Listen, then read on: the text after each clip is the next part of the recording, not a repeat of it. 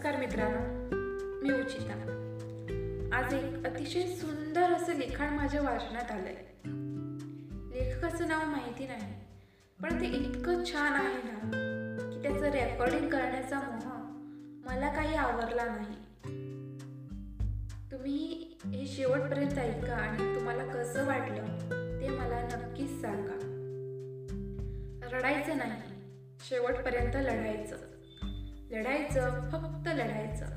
कसं ते तुम्ही स्वतःच ठरवायचं.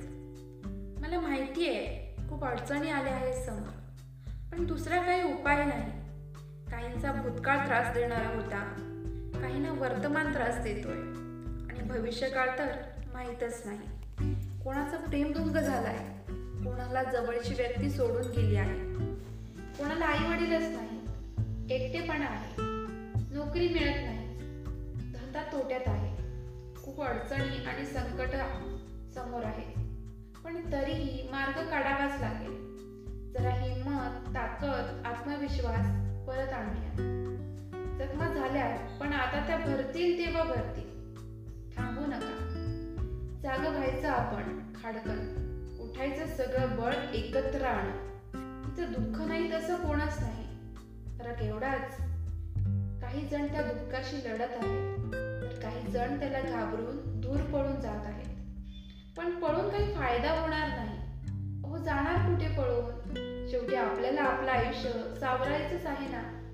मग खरं सांगायचं तर सध्या जे काही होत आहे किंवा होऊन गेलं आहे ते का झालं? तुमच्या बरोबर कसं झालं? याचं उत्तर कोणाकडेच नाही.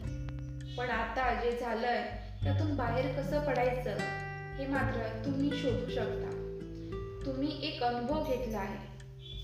रडत बसून राग द्वेष करून परिस्थिती बदलतच नाही. उलट अजून बिघडत जाते आणि मग आपल्याला अजून त्रास होतो. त्यापेक्षा जे झालंय ते आप आपलं आणि आपल्यामुळेच. त्यामुळे या भावनेनं पुढे जात राहावं म्हणजे कमी त्रास होतो आणि आपल्या मनावर घडलेल्या गोष्टींचा परिणाम होत नाही. मन शांत राहतं आणि मग एकदा मन शांत झालं की मग आपण एक एक मार्ग काढू शकतो.